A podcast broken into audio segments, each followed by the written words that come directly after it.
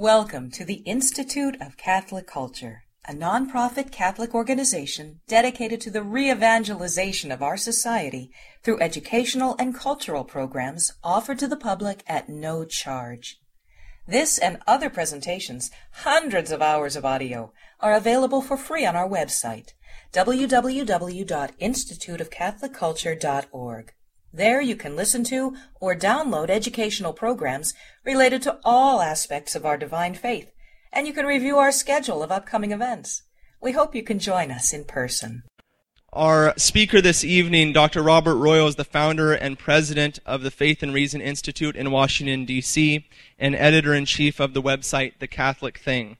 Dr. Royal holds a PhD in comparative literature from the Catholic University of America and has taught at Catholic University as well as at Brown University and Rhode Island College. His books include The Catholic Martyrs of the 20th Century, The Pope's Army, and The God That Did Not Fail. He has published in numerous scholarly journals, including First Things and National Review. Please join me in welcoming for the first time to the Institute of Catholic Culture, Dr. Robert Royal.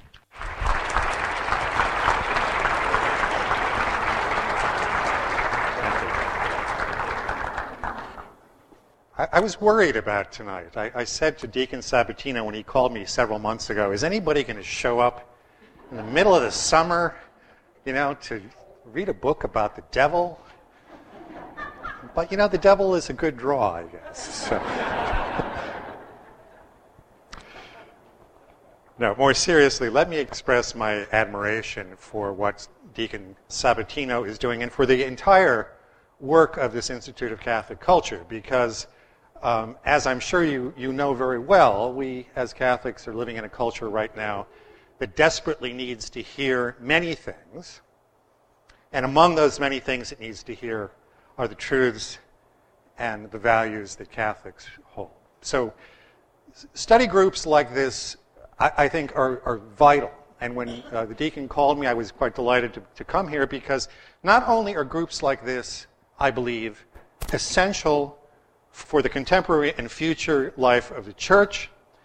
But I think even the United States, even our dear United States of America, needs this sort of initiative for it to survive and to flourish, even to survive, because I think things look quite bad in a variety of ways. And um, I think Screwtape and some of his lesser devils have had some uh, unfortunate successes in our country.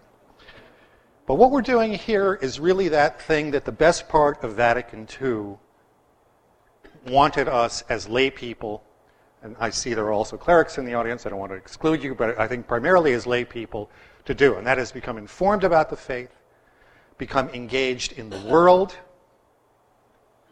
and as the letter to Diognetus says, Christians should be to the world as the soul is to the body. And you cannot be a soul unless you know about what the faith is, and you pray, and you live what that faith is. So I commend you all, not just because you came out on a Sunday in the middle of the summer.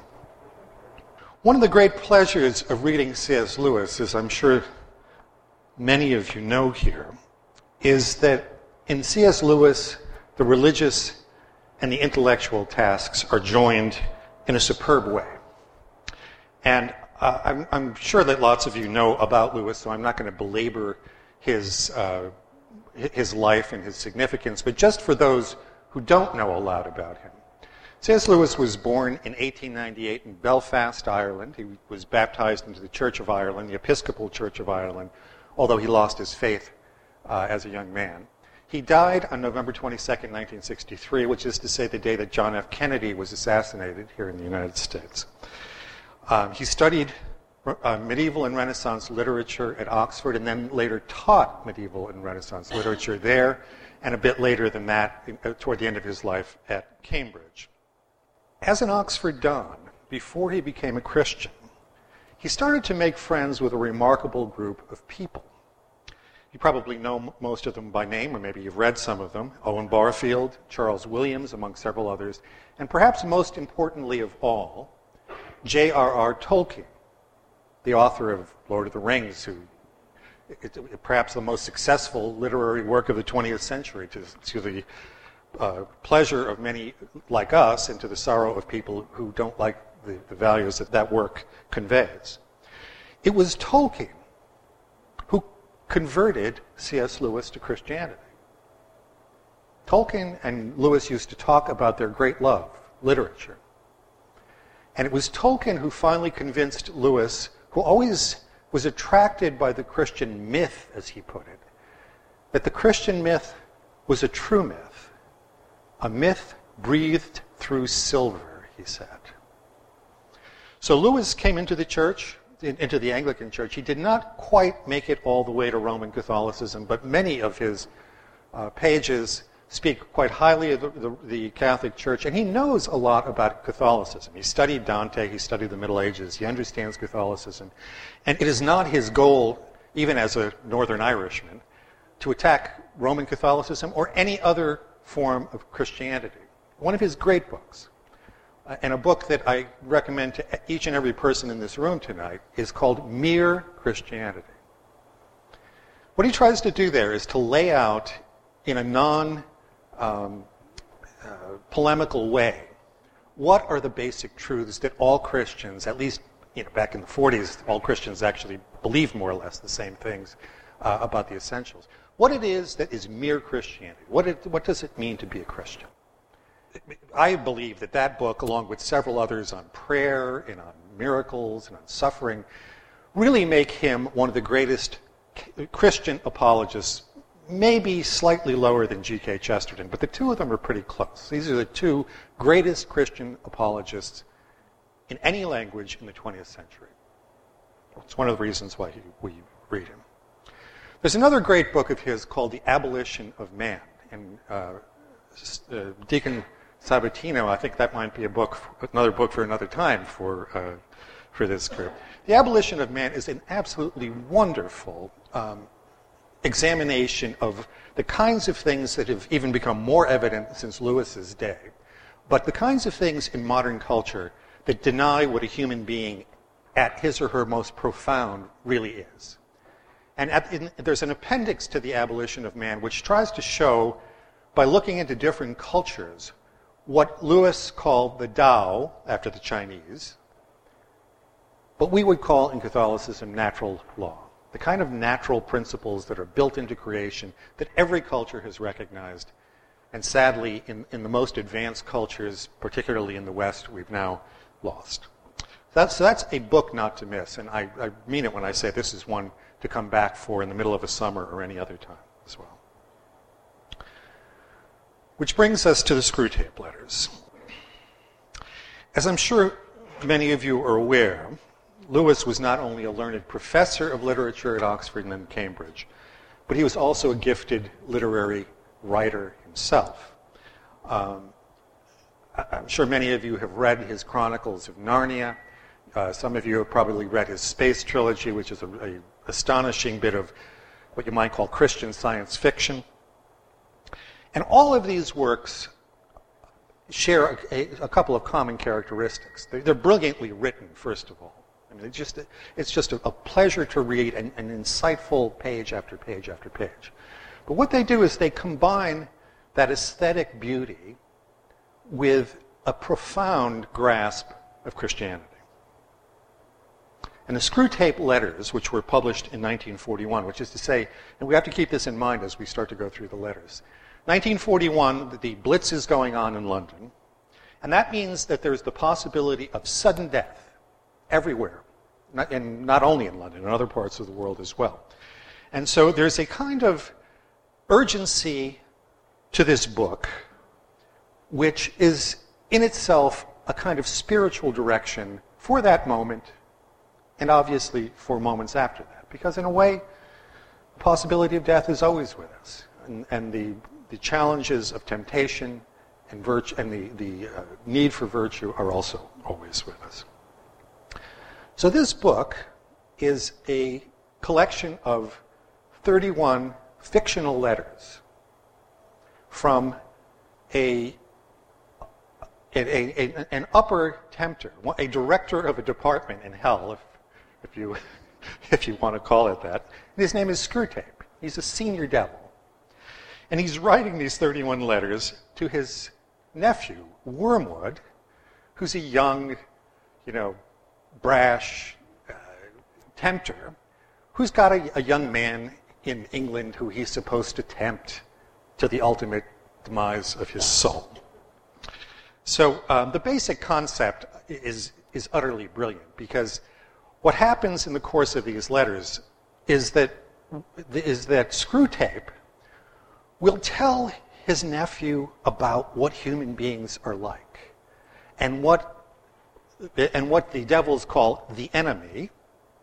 You know, they, everything is upside down in hell, so the enemy is God, right? And our Father below is Lucifer. And there's this, this utterly hilarious inversion of, of all the different values and, and what we're used to hearing in, in uh, books of spiritual direction. But the brilliance, the brilliance of Lewis in doing this is that lots of people who would not have accepted a direct presentation of what more traditionally might be regarded as a spiritual um, advice book, right?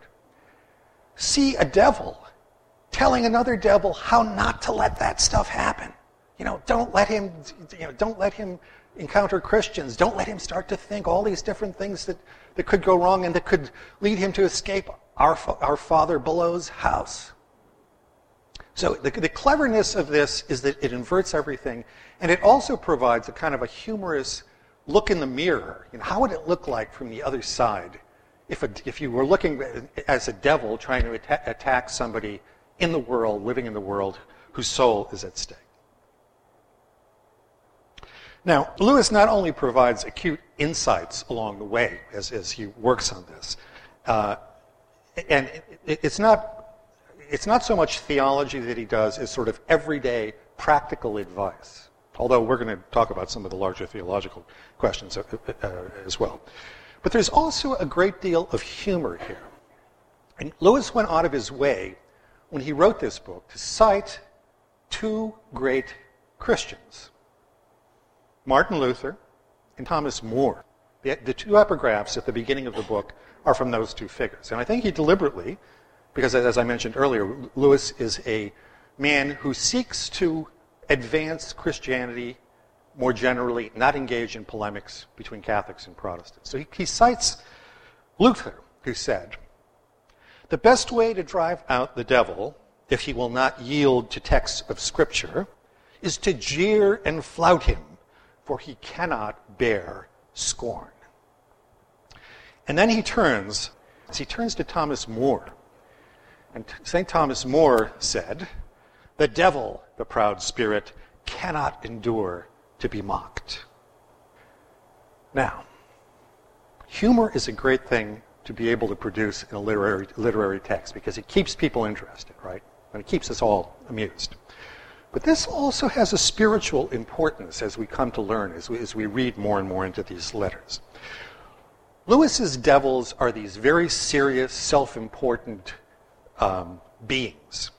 And one of the reasons why they deeply resent the, the, the spirit that they call the enemy is that he has sullied the pure spirituality of angels and God Himself by creating the world and by putting into it beings like ourselves who are partly material bodies and partly spirits.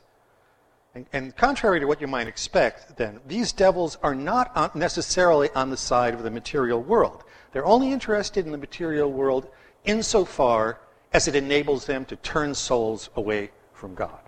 Because they don't like creation. They think creation is somehow déclassé. It's not in keeping with the seriousness of being a pure spirit. There's a, a, deep sense here that runs through almost all of Lewis's work. And if you've read anything by him, you'll, you'll see that he really believes in the goodness of created things. Real goods. Re- created pleasures are real pleasures. And no matter how much any of us need to practice asceticism to, to make sure we, we keep ourselves in check and to get ourselves closer to God, um, God's original intention in creating us is to be here in this world, and authentic pleasures, good cheer, and humor are part of the original plan. We're meant to be here. We are not meant to flee here the way some Manichaeans and Gnostics believe we ought to be, try to be pure spirits. That's not what God intended for human beings. We have bodies, and even after the resurrection of the body, we will have glorified bodies again. So the body plays an important role in Lewis, as do uh, authentic, uh, desired by God pleasures. I'm sure all of you are familiar with this brief poem of Hilaire Belloc's. Do you, do you know this poem of Belloc's called The Catholic Sun? Wherever the Catholic sun doth shine, there's always laughter and good red wine. At least I always find it so. Benedicamus Domino. Now, we'll find something of this same touch in Lewis, but with his own sort of personal approach to why it is that the goods of the earth are to be celebrated. Perhaps not by drinking that third or fourth or, eh, well, I won't, you, understand what I'm trying to say. So, in the preface to the Screwtape Letters, the author, we assume must be Lewis, says he has no intention of explaining how these letters came into my possession. But he warns that there are two ways of going wrong about the devil. One is to entirely ignore him and not believe that he exists.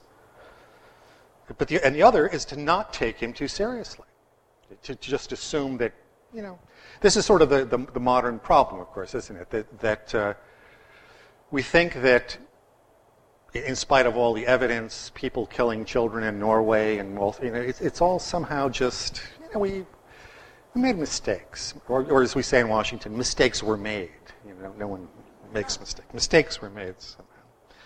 Um, what he means by this, about taking the devil too seriously or not taking him seriously enough, will come to the fore as we begin to read a little bit more. So what I want to do is just jump in, and I'm going to read you the entire first letter. We've got two weeks. We'll see how far we can get tonight, but we've got two weeks. And I'm mostly going to deal um, tonight with the first 15 out of the 31 letters, I, with one exception that you'll see in a minute. Uh, and I'm not going to exactly take them in order, but I'm going to try to group together these letters to bring out some of the themes. The thing about, uh, as I realized when I was putting together this talk the last couple of weeks, is that you can't, I mean, reading Lewis himself is better than anything you can say about him. So I humbly acknowledge that if you want to just open up your book and read him, then you know, you'd probably be spending your time better. But let's just try to assemble a couple of themes tonight together, and then next week I'll, I'll get into some other things. I'm sad to say for those of you who came for these sort of things, the sex, drugs, and rock and roll will be next week. They will not be tonight. Um, those are the easy temptations. We're going to try to deal with, with the more complex background and some of the other things that we need to do first. But I want to do three main themes tonight, okay? Uh, it's always good to talk in Trinitarian terms in a Catholic audience. First, I want to deal with the deep nature of evil, perhaps a, a, a, nature that's more mysterious than the mystery of the good. And you'll see what that, that is in a minute. The second thing I want to do is look at the very subtle ways that Christians can be tempted, even in their very lives, in trying to live their very lives as Christians. Because I think that, uh, that uh, Lewis is absolutely brilliant and perhaps unique in, among modern apologists in warning Christians about some of the dangers that the devil contrived to uh, bring into our lives. As in groups like this, we try to live a specially Catholic and Christian life. And usually, what uh, the, um, the, the, subtlety is, is the devil tries to, to encourage us to, per, to pursue an unreal spirituality.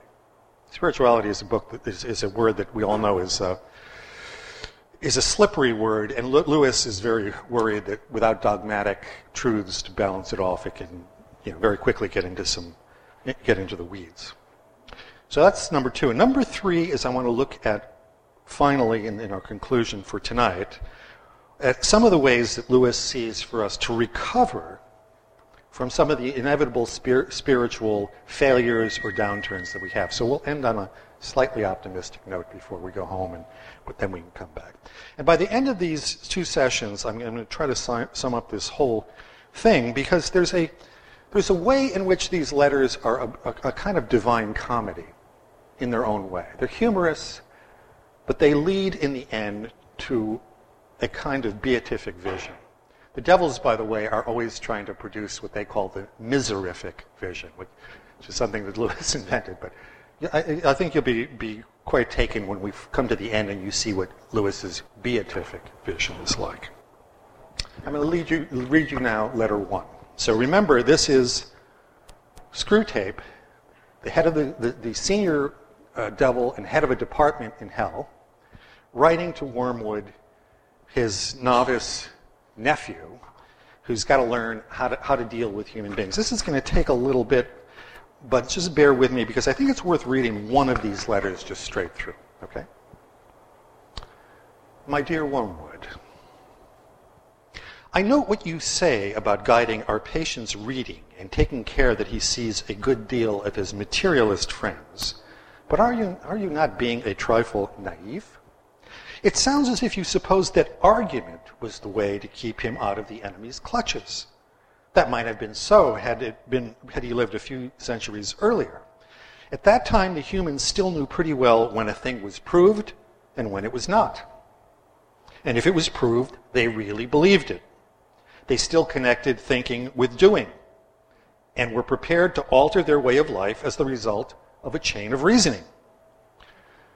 But what with the weekly press and other such weapons, we have largely altered that. Your man has been accustomed ever since he was a boy to have a dozen incompatible philosophies dancing to, along together inside his head. He doesn't think of doctrines as primarily true or false, but as academic or practical, outworn or contemporary, conventional or ruthless. Jargon, not argument, is your best ally in keeping him from the church. Don't waste time trying to make him think that materialism is true. Make him think it is strong, stark, courageous. That is the philosophy of the future.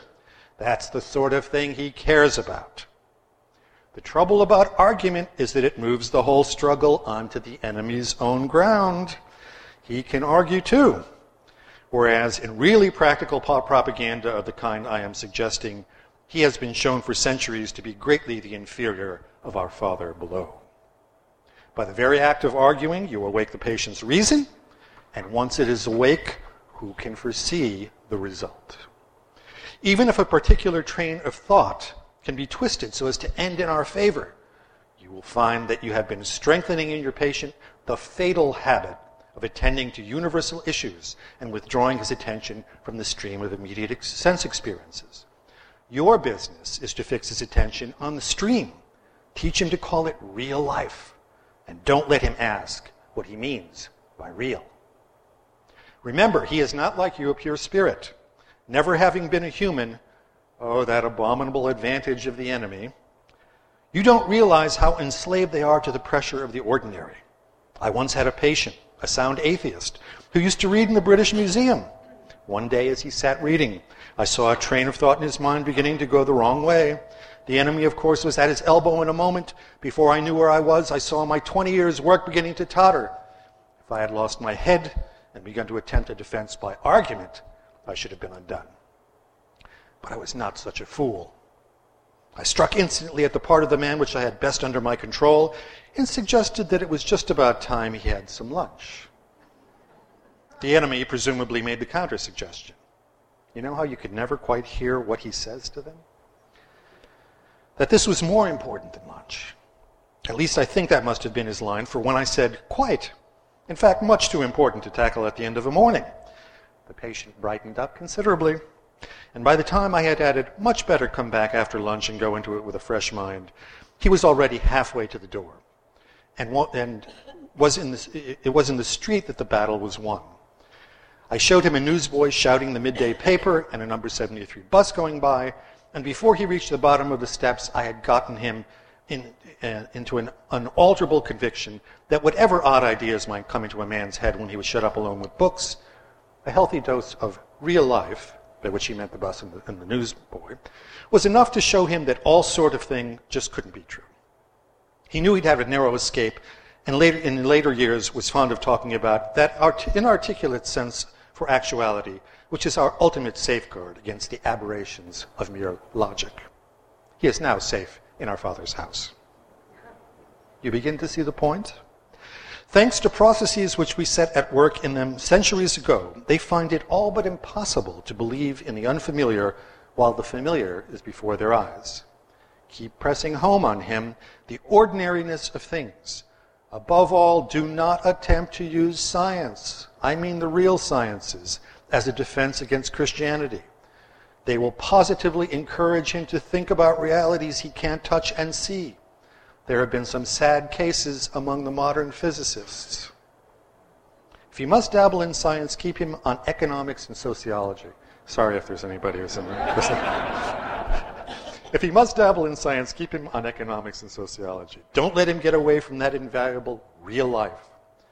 But the best of all is to let him read no science, but to give him a grand, a general idea that he knows it all and that everything he happens to have picked up in casual talk and reading is the results of modern investigation.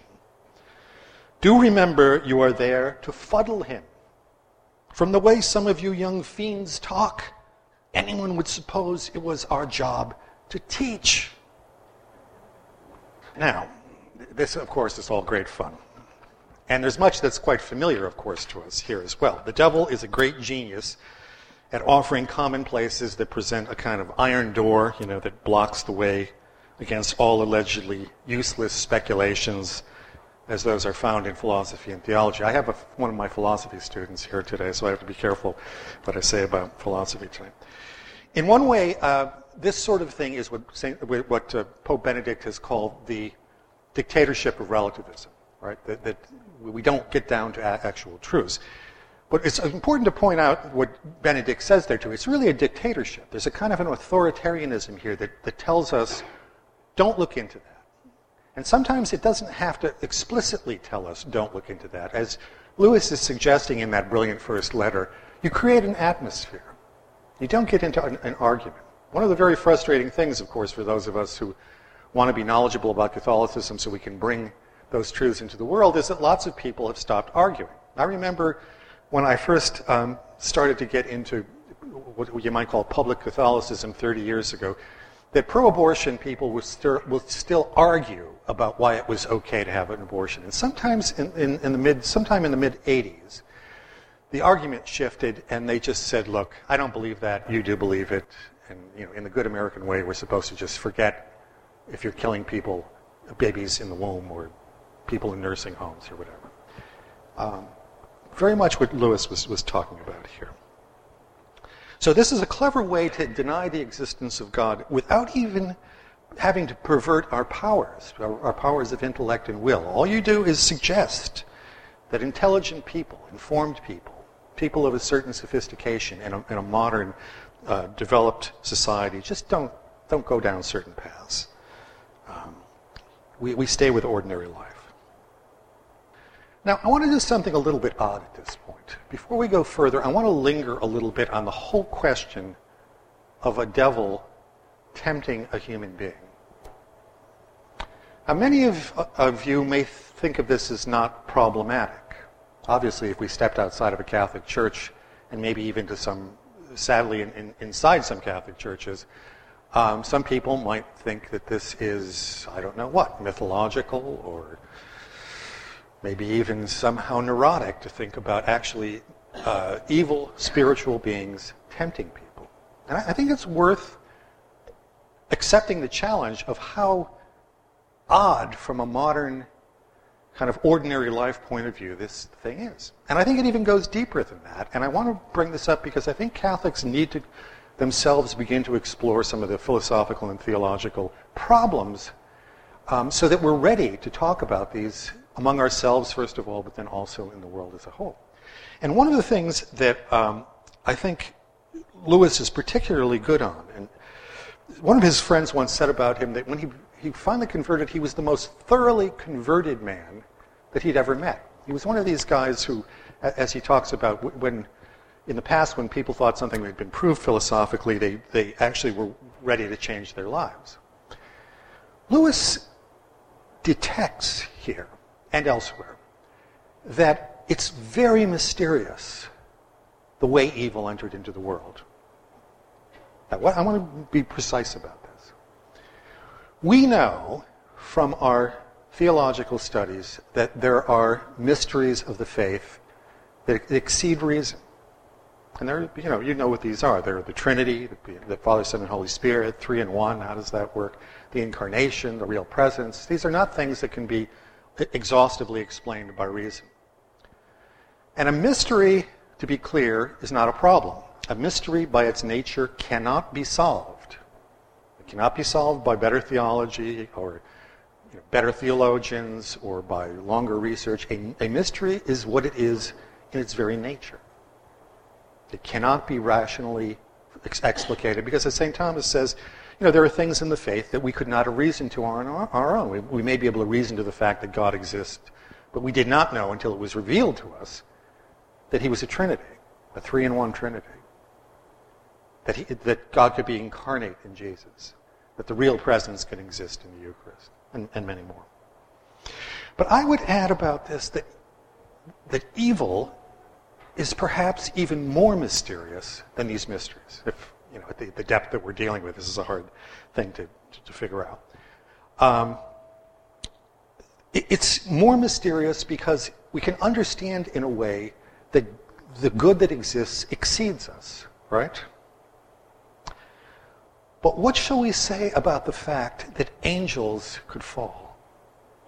Angels have a direct intuition in God, their knowledge is, is intuitive in God. How can this be?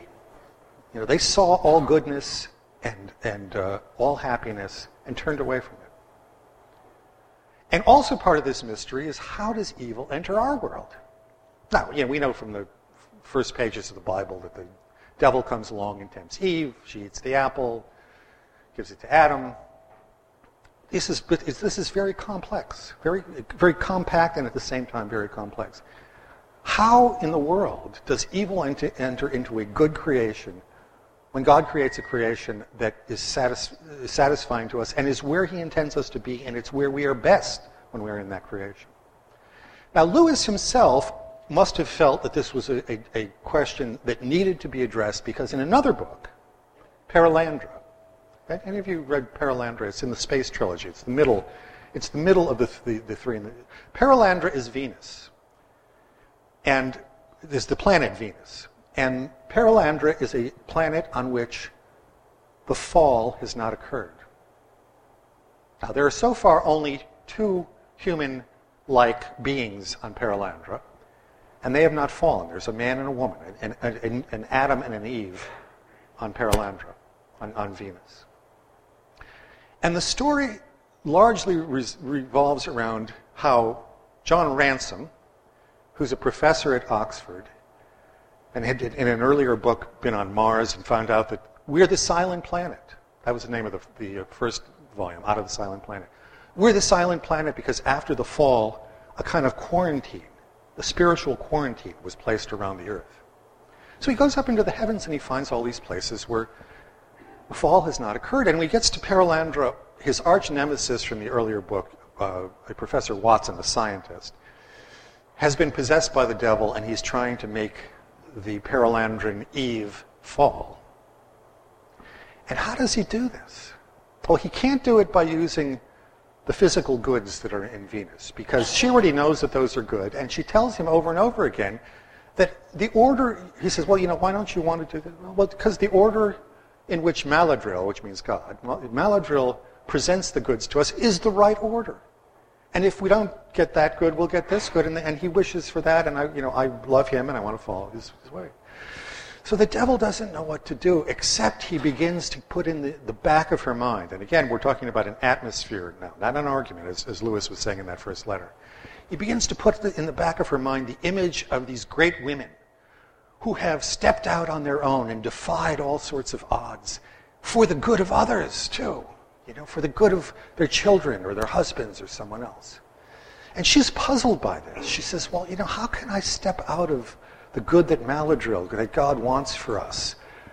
And the devil says, Oh, he says, you know, he wants you to do this. He wants you to be free and to, to choose things on your own, which is true, by the way, of course, right? The devil has to can only tempt us through a good. He wants us to, to be good and independent and choose on our own, but to choose the things that he has, has said are, are good and the order of those goods. So the devil has to just try to introduce this idea that, that somehow vaguely God wants us to step out from his, his tutelage and become something different. And ultimately, this fails because the woman is just, she kind of laughs it all off. And, and then Ransom uh, is able to protect her by actually de- destroying the body of this, uh, of this possessed person. But Lewis knew that this is a difficult question to deal with.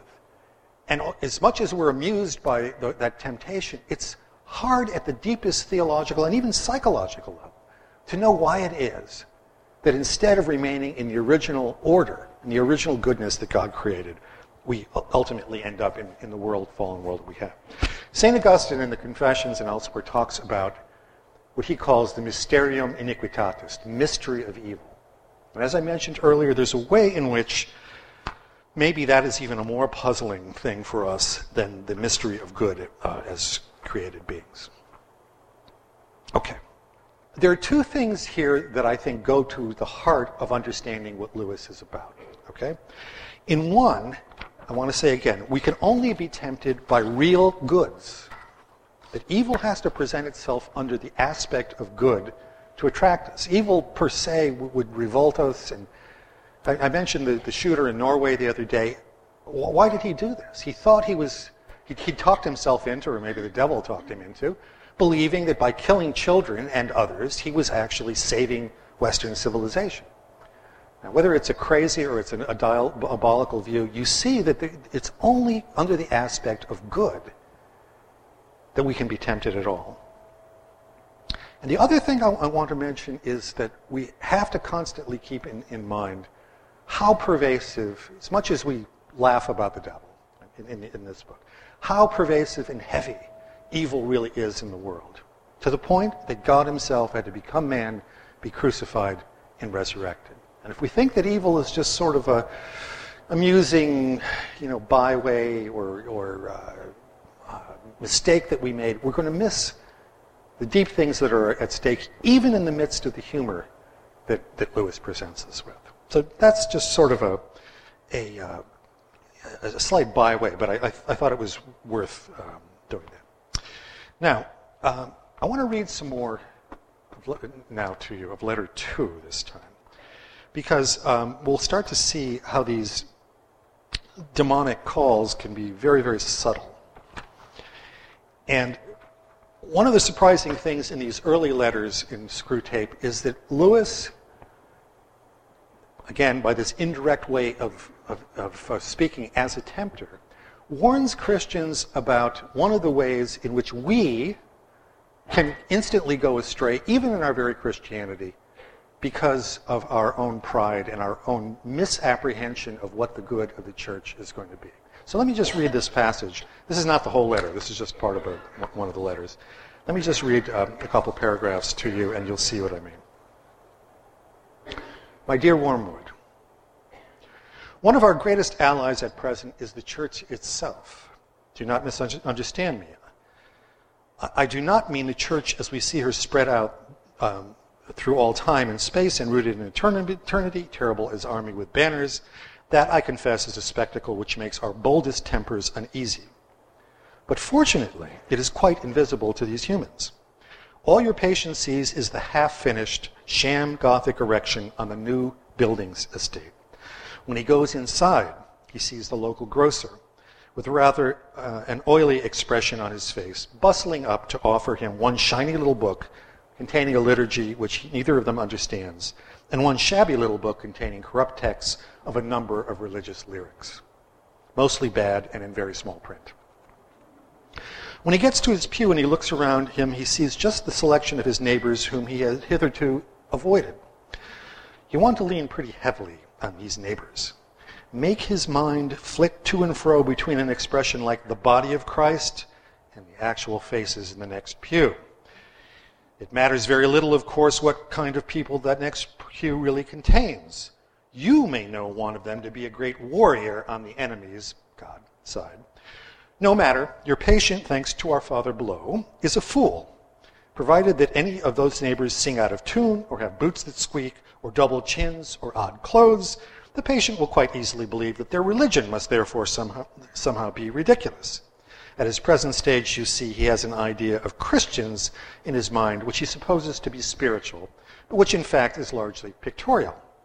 His mind is full of togas and sandals, armor and bare legs, and the mere fact that the other people in church wear modern clothes is a real, though of course unconscious, difficulty to him. Never let it come to the surface. Never let him ask what he expected them to look like. Keep everything hazy in his mind, and you will have all eternity wherein to amuse yourself by producing in him the peculiar kind of clarity which hell affords. I have been writing hitherto on the assumption that people in the next pew afford no rational ground for disappointment. Of course, if they do, if the patient knows that the woman with the absurd hat is a fanatical bridge player, or the man with squeaky boots is a miser and an extortioner, then your task is so much easier. All you then have to do is to keep out of his mind the question if I, being what I am, can consider that I am in some sense a Christian, why should the different vices of those people in the next pew prove that their religion is mere hypocrisy and convention? You may ask whether it is possible to keep such an obvious thought from occurring even to a human mind. It is wormwood. It is. Handle him properly, and it simply won't come into his head. He has not been anything like long enough with the enemy to have real humility yet. What he says, even on his knees, about his own sinfulness is all parrot talk.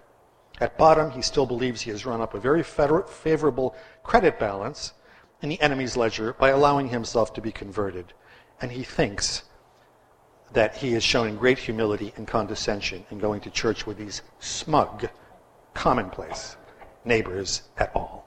Keep him in that state of mind as long as you can. Now, I don't know how much this actually occurs in uh, converts or even in people who have been in churches for a long time. But I, I, believe Lewis is quite insightful here. And perhaps because he came in as a convert, as an adult convert in, in his 30s, I think he began to notice this maybe about himself, maybe about other Christians. But there's an insight here that I don't think we should neglect. That in fact we know that, that this sort of thing, that, again, this vagueness in the back of our minds that is supposed to yield ultimately to that hellish clarity is something to be to guard against. And I want to just read one more passage. This is from letter 7. Uh, because as someone who's lived in Washington for 30 years, I, I believe I've paid my debt to society and I can be released back into the community at this point. Um, I find this a particular uh, temptation among people I've known, and perhaps in myself as well. He talks about how important it is to make Christians believe that they are in a special group. Lewis is very good, by the way, on what he calls the inner ring. He's got an essay about the inner ring, which, which is, is any group of people who get together and think they are somehow superior to others um, runs a certain number of risks. And let me just read this one paragraph to you and see if this strikes you as a kind of um, particularly relevant passage for those of us who live in Washington. Remember, this is in World War II when you could die. And they're, they're going back and forth in letter 7. Should I try to make him a pacifist? Should I try to make him an extreme patriot? Which will lead best to his damnation? And here's what uh, Screwtape tells Wormwood. Whichever he adopts, your main task will be the same. Let him begin by treating the pacifism or the patriotism as part of his religion. Then let him, under the influence of partisan spirit, come to regard it as the most important part. Then quietly and gradually nurse him on the stage at which the religion becomes merely part of the cause, in which Christianity is valued chiefly because of the excellent arguments it can produce in favor of the British war or pacifism. The attitude which you want to guard against is that in which temporal affairs are treated primarily as material for obedience once you have made the world an end and faith a means, you have almost won your man. And it makes very little difference, and it makes uh, uh, what kind of world the end he is pursuing, provided that meetings, pamphlets, policies, movements, causes, and crusades matter more to him than prayers and sacraments and charity. He is ours. And the more religious on these terms, the more securely ours. I could show you a pretty cageful down here. Something to think about in the Washington area. Well, um, I want to go on to the second point about unreal religious life. I know we have. Um, okay. This is the second theme. Okay, we've, we've been going over the, the, the deep part of the you know, what does it mean to be tempted? What, what, what, kind of things are out there? And what sorts of things in particular should a Christian worry about? Lewis um, was, had, had a nose for what he, he called unreal spirituality. And I, I've talked about this a little bit so far, but the kind of thing that takes us out of our real concrete duties and our responsibilities and projects us in some kind of unreal you know, idea of, of, what the spiritual life ought to be, it's, which somehow you know, doesn't involve not yelling at your wife or your kids or you know, whatever it is in the course of a day. Um, in this unreal religious life, he looks specifically now at this young man who's still living at home with his mother during the, uh, during the, the, uh, the Blitz. And of course, a young man living at home with his, his, his widowed mother presents all sorts of opportunities for a devil to make mischief. And what, um, what Screwtape keeps telling his, his, uh, his nephew is get him not to see that his Christianity is supposed to change the way he relates to his mother. That let, let him pray for her and you know two seconds later have a, have a quarrel with her as if he wasn't praying for the concrete person who's really there. There's a poem of Chesterton's called the, um, called the World State, which ends the villas and the chapels. This is sort of the same sort of thing where people, they value these, these large um, causes and they don't look around them at the kinds of things they need to do for the people who are immediately uh, they're, they're called upon to interact with. So he, he, he talks about um, the, the, world state, and he says about it the villas and the chapels, where I learned with little labor the way to love my fellow man and hate my next door neighbor. Now, I, I have to tell you, again, after living 30 years in Washington, I've seen this happen quite often.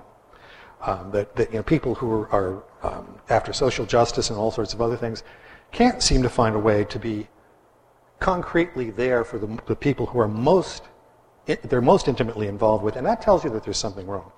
There's a priest uh, who I've know, I know who's been a priest for 25 years, and he always says to me that the talk doesn't mean anything, that the action is what really matters, and the action of a Christian in, in interaction with others in the immediate context is perhaps um, more important than anything. One other temptation that he, he places great emphasis on that I think is worth our, our attention um, here tonight is the way that the world subtly tries to insinuate itself into the ways we think. Later in these first letters, this young man meets a, a middle aged married couple who are rich, intelligent, well educated. They go to plays, they go to theater, they're exactly the kind of, of you know, moderately sophisticated people that it's great fun to be with, actually. And um, Screwtape and um, Wormwood make sure that they, they play again on this vague sense of what's right, of what's the kind of thing that you do in public. And, and they're able to go back and forth and, and make it appear as if the man, when he's being tempted to be with him. He isn't really, he, he justifies to himself, he isn't really being unfaithful to his Christianity. He's just not being puritanical. You know, he's trying to engage the, this couple who are a great deal of fun. And, you know, fun and, and joy are part of what Lewis has said elsewhere are, uh, are part of the Christian life. So, um, Screwtape, he has a whole, whole taxonomy of humor. He doesn't like a lot of humor, by the way, because of the reasons we talked about at the beginning. He doesn't like joy. He doesn't like sort of innocent humor. What he likes is flippancy, he says. You know, sort of this assumption that it's all, you know, it's these big questions don't, they've been around for a long time. No one can solve them. And flippancy is that, you know, we kind of know about that. Nobody can really do that. Oh, yeah, you know, you're going to engage in the spiritual life or whatever. It kind of reminds me of the Washington Post style section, I have to, I have to say. And, and, well, to be fair, it's also movies telling. We see all this stuff all around us, right? That there's a kind of a flippancy. I'm hip. I know about all this stuff, you know. And you don't have to make an argument. You just mock it and, and make it appear to just be déclassé. Screwtape concludes this part with his nephew, and he says the key here is to slowly reorient the soul to a kind of irony and indifference that aren't noticed until they've been imbibed. The safest road to hell is the gradual one, the gentle slope, soft underfoot, without sudden turnings, without milestones, without signposts. Right? Just a very slow subsiding. Well, I want to come to an end and, and, and stay in, in, uh, in time here. The third theme is how do we recover from this? And um, this is in the middle of the book. So the, the young man has had a falling off with his hip couple. And he doesn't feel like himself. He knows he's gone off somehow. He doesn't know what to do. And Screwtape is outraged because Wormwood allowed him to read a book. Not a, a book that is popular, but a book that he authentically enjoys. And then the, the, man, the young man takes a walk. He takes a walk through the woods out to an old mill and has tea, and his spirit sort of becomes calm in nature. And um, Screwtape says, you, You've made this horrible mistake. You've allowed him to have two real pleasures. Now, remember what I said at the beginning pleasures can be a temptation. But in a way that Lewis, I, I, think, brings forward with great insight, real pleasures in the world, the Catholic sun with the red wine, etc., you know, the real pleasures in the world that the God intended to be here when we take them the right way, are partly how we recover from the perverted and unsatisfying pleasures and goods of the world that the devil tries to install in us that don't accord with our nature, that we know don't make us, make, make us happy. So, the, so the devil says here, um, and, and, I have to say, I, am I'm, I'm a little cautious about presenting this because I, I think Lewis understands what he's about. But obviously, this could be misused. What he's, he's saying again is these human beings are not Manichaeans. They don't believe, they're, they're not just two parts of good and evil. They're not Gnostics who, who live in a, a kind of a um, spiritual realm, and they, so that they should be nervous about pleasure. And the tempter says truly, the characteristics of pains and pleasures is that they are unmistakably real. Remember, I was saying, you know, the devil likes to tempt us to unreal spiritual. They are unmistakably real, and therefore, as far as they go, give the man who feels them a touchstone of reality. It's a very different view than I think we usually hear, and I think Lewis makes a good case for this uh, in ways that I hope to develop the next next week when we come together. And Screwtapes continues here. The deepest likings and impulses of any man are the raw material, the starting point with which the enemy, meaning God again, has furnished him. To get him away from those is therefore always a point gained. Even in things indifferent, it is always desirable to substitute the standards of the world, or convention, or fashion, for a human being's own real likings and dislikings. I myself would carry this very far. He's, the devil's still speaking, I'm not saying this. I myself would carry this very far. I would make it a rule to eradicate from my patient any strong personal taste which is not an actual sin, even if it is something quite trivial, such as fondness for c- county cricket or collecting stamps or drinking cocoa. Such things, I grant you, have nothing of virtue in them, but there is a sort of innocence and humility and self forgetfulness about them which I distrust. The man who truly and disinterestedly enjoys any one thing in the world for its own sake and without caring twopence what other people say about it is by that very fact forearmed against some of our subtlest modes of attack. You should always try to make the patient abandon the people or food or books he really likes in favor of the best people, the right food, the important books. Now, again, I want to say there are admittedly dangers here improperly understood. There can be a folding in on ourselves in these allegedly harmless pleasures. I think of some of the video games. I don't particularly know a lot about this, so maybe I'm, I'm talking out of school. But I, you know, people get closed in on things that they innocently enjoy that can then not be so innocent. But I also think that there is something truly wise here in Lewis that not only brings us back for, from our temporary dips in the spiritual life. How many of us have seriously considered Lewis's point that the deepest, I'm quoting again, the deepest likings and impulses of any man are the raw material, the starting point which the enemy has furnished him? Now, we may misjudge and misuse the starting point in countless ways, and we certainly underestimate the length and arduousness of the journey that we all have to undertake, whether we will or no, uh, in the course of our life. But this also might be a kind of Ariadne's thread that we can follow and begin to take us back to the real life, the one obscured by sin and weakness, the one that was there at the beginning and waits for us at the end, and that we can only glimpse in the interludes between one deviation from the path and another. And it's the endless need to regain our footing and take another step forward. I think this is a bold assertion by Lewis, one that I, I don't believe I've seen stated this strongly and, and perhaps strikingly in any other writer. And I hope to show you in greater detail and depth what he means in our next session. Thank you.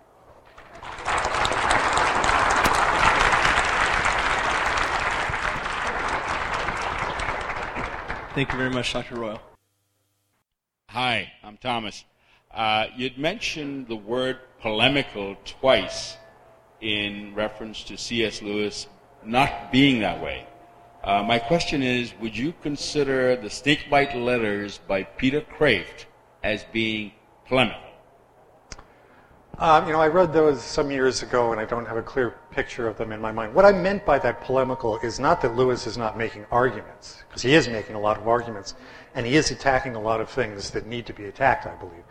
But the, the lack of polemics is internal to Christianity. That what he wants to do is to lay out at a moment in the 1940s when you know Europe is blowing up, America is being drawn in into the World War. Um, what he wants to do is, is lay out just so people understand what Christianity is. It's, it's a work that, that Peter Kreeft and others have been doing in the contemporary situation, but I think it was a little easier to do it then because there still was a, a more residual sense of what Christianity is. Since the 1960s, Christianity means virtually anything. And um, I'm not even sure that polemical is the, is the right way to go at it there. I, I read Kreeft's uh, Ecumenical Jihad, by the way, which my wife gave me knowing that I would like it. So. Thank you. Yeah. Um, do you think that there's anything in Screwtape letters that would be against Catholicism or be a danger to Catholicism? I mean, any of his arguments or anything that he attacks that might be anti-Catholic? I think not. I think not. Uh, the, in fact, I, I was surprised when I read through the letters. I've read them many times, but when I read through the letters, particularly for this group, I thought somebody might want to know exactly that. And um, I'll just say this because I don't want to spoil the, the end of the story next week. He even leaves open the possibility of purgatory. Which, let me tell you, a Protestant from Belfast, even if he's a, a sophisticated professor at Oxford, that's a big concession for. Do you think there's any truth to a, a commentary I had read that he uh, that C.S. Lewis could not write anything like this again? Was it uh, it caused him angst, or was he too close to the devil, or do you have any comment or insights uh, about his? There's this commentary I had read was that he couldn't write anything like that again, and would it so be? He said that himself. Yeah, he, he said as when he finished the Screwtape letters that he felt a spiritual cramp actually, having to present all this material from the, the side of the devil. But thank God that he could last it out through the 31 because, as I, as I mentioned, it's very clever. And it really shows you that. Uh, we'll get into this next week, but he, he, you can see in the way he presents this that people do certain things that are wrong toward one another. And you can have a naturalistic explanation for it, or you can have a spiritual explanation for it. But the fact of it, and, and seeing it from the other side, gives you kind of an entree into the spiritual understanding of it that I think if you just presented it straight out, most people, even maybe in the 40s, would have found it hard to, to accept. So, um, yeah, I mean, look, it's a, a great uh, intellectual and probably spiritual strain to write a text like this, um, to always be in that persona he, did, he did this in, I think, 31 consecutive weeks for a paper that still exists in England called The Guardian. It's not the Manchester Guardian, which is a left wing secular paper. It's a church paper called The, the Guardian for 31 consecutive weeks. They're about, they're column length, and, and they're, they're quite good. But it must have hurt because yeah, it was over a long period. You mentioned wanting to develop the theme of uh, recovery from spiritual lapses. Now, uh, they want to keep us, or Screwtape wants to keep the, the law of undulation from us. How should we as laymen interpret it? Yeah, I had this in my text, but since we were going a little long, I didn't actually talk about the law of undulation. One of the things that Screwtape says to his, uh, his nephew is human beings, because we, we are in, embodied, we go up and down. You know, you're tired some days, the baby got up in the middle of the night, you had to work late the night before. So the, the, the fact that we are a spirit combined with a animal nature means that we're going to have these ups and downs. And a lot of the interpretation that we put on our own behavior and attitude, he says we neglect the fact that we're going to have this physical undulation. So it's important for us to, to recognize that. Again, I, I, I remember I kept emphasizing that Lewis believes that we must take the material world seriously as creation. And if we don't recognize that, we're going to try to be, you know, it's, it's technically in theology called angelism. You know, you try to be a, an angel, and usually, as the saying goes, it turns you into a devil to try to be to, to, try to be an angel. But this law of undulation is just you're going to go up and down, and of course, the thing in the spiritual life is to at least keep trying to make the highs higher and keep the lows from going quite as low as they were. And, and you know, we all make slow progress, and occasionally God gives has mercy on us and gives us some special graces. But I'm glad you brought this up because I'll try to bring that up uh, next week again because it's it's worth exploring that in a in, in a fuller way. Hi, uh, do you know of any literary works that uh, approach this from the opposite perspective of perhaps a senior angel writing to a guardian angel, uh, anything of that sort? Or do you see any need or place for a sort of work like that? Well, I, I think the great tradition of spiritual writing, uh, I mean, you can think of uh, St. Catherine of Siena, uh, St. Francis de Sales. There's no fictional account of angels you know, whisper, you know, guardian. Maybe that's hey, that's a good idea. The the guardian angel letters. yeah. um, but see, what he does is he turns around the, the usual sort of spiritual writing that you get in, in Francis de Sales or in you know any number of other writers, Cardinal Newman and, and others. But yeah, that would be. Uh, you know, it's harder to portray. People, artists have often said this. It's harder to portray good than evil. And uh, I, have written a book on Dante. I always like to tell people that two thirds of the Divine Comedy is either about sin or getting over sin. And it's only when you're two thirds of the way, even a little more than two thirds of the way, that you can really start to do the angelic sort of things. It's very hard. And, and it, you, you've got to work hard to get to that point. But Lewis himself has some things about angels who are called Eldils in uh, the Space Trilogy. And uh, it's very clever and, and you know, from a literary standpoint, very inventive. Dr. Royal, you mentioned Chesterton, and could you comment at all about Chesterton's influence on C.S. Lewis or vice versa? Well, Chesterton's the older man, and uh, Chesterton dies in what, 30, 33? 33. So Lewis does not become a Christian until about 1930, 1931. You know, I, I, wanted to read this one passage to you. Well, anyway, he, he says it was in 1929 that he had thought his way into theism again. And little by little, it was getting to the point, it was really an unwelcome process. And he said, finally, I was alone in my room at Magdalen, uh, College in Oxford, and I knelt and prayed and admitted that God was God. And then it took a while for him to become a Christian. But uh, Chesterton has such an enormous influence on, on all these writers. He, he's just, he's brilliant like Lewis, he's funny like Lewis, profound in, in, in sort of the, the, the, instinctive philosophical and theological truths that he's able to, to draw out. And then he's able to, to, embody them in these literary works. So I think it, it's very much in the back of his mind. He's a great admirer of Chesterton's. Um, would you uh, see any dangerous tendency towards a, a certain uh, pietism in, in, regards to the import of uh, political uh, choice for, for, for, for Christians as the, in, the, in, in Chesterton's, uh, in, sorry, C.S. Lewis's worldview, as as by the, the text you cite, in which he seems to imply it's, it's, it's relatively indifferent towards one's salvation, uh, one's view towards the war, for example. Yeah, he, see, what he's trying to do there is something that, particularly in this, in this greater Washington area, we probably understand better than most people. And that is that the cause starts out being, it's in that passage I said, the cause starts out being part of your religious belief. And then little by little, the cause starts to absorb the religion. You know, I mean, you can think of certain forms of liberation theology, or, you know, people assume that, um, I don't know, you know, one political party or another is the bearer of actual Christianity you know, if you know what politicians are like, it's a pretty implausible thing. But somehow the somehow the illusion continues to crop up. You know that politics is is holy or, or something. I don't know. Uh, democratic politics in particular. So I mean, what you're, you're, you're what you're trying to lift up there is, is, a very important point that we remember that line where he says, "Make the world the ends, and the faith the means." That's the key. Thank that's, you. That's the key for a devil. Thank you very much, okay. Dr. Royal. Good.